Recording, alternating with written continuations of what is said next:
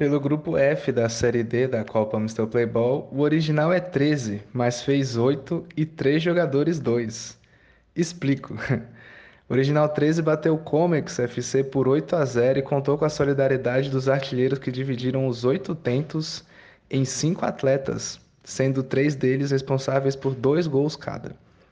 A marcha dos gols teve um primeiro tempo com apenas duas bolas na rede, Guilherme Campanari e Luan de Brito anotaram os tentos. Já no segundo tempo, os Flamingos do Comex não tiveram mais pescoço para impedir a ofensiva verde e branca e mais seis gols foram anotados. Mais um de Luan e outro de Campanari, que não é o Renan. Dois do camisa 10, Rafael.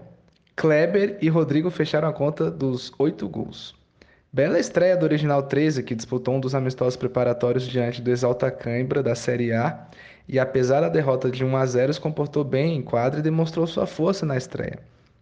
Já o Comex terá que recolocar a casa em ordem em busca da, da recuperação na próxima rodada.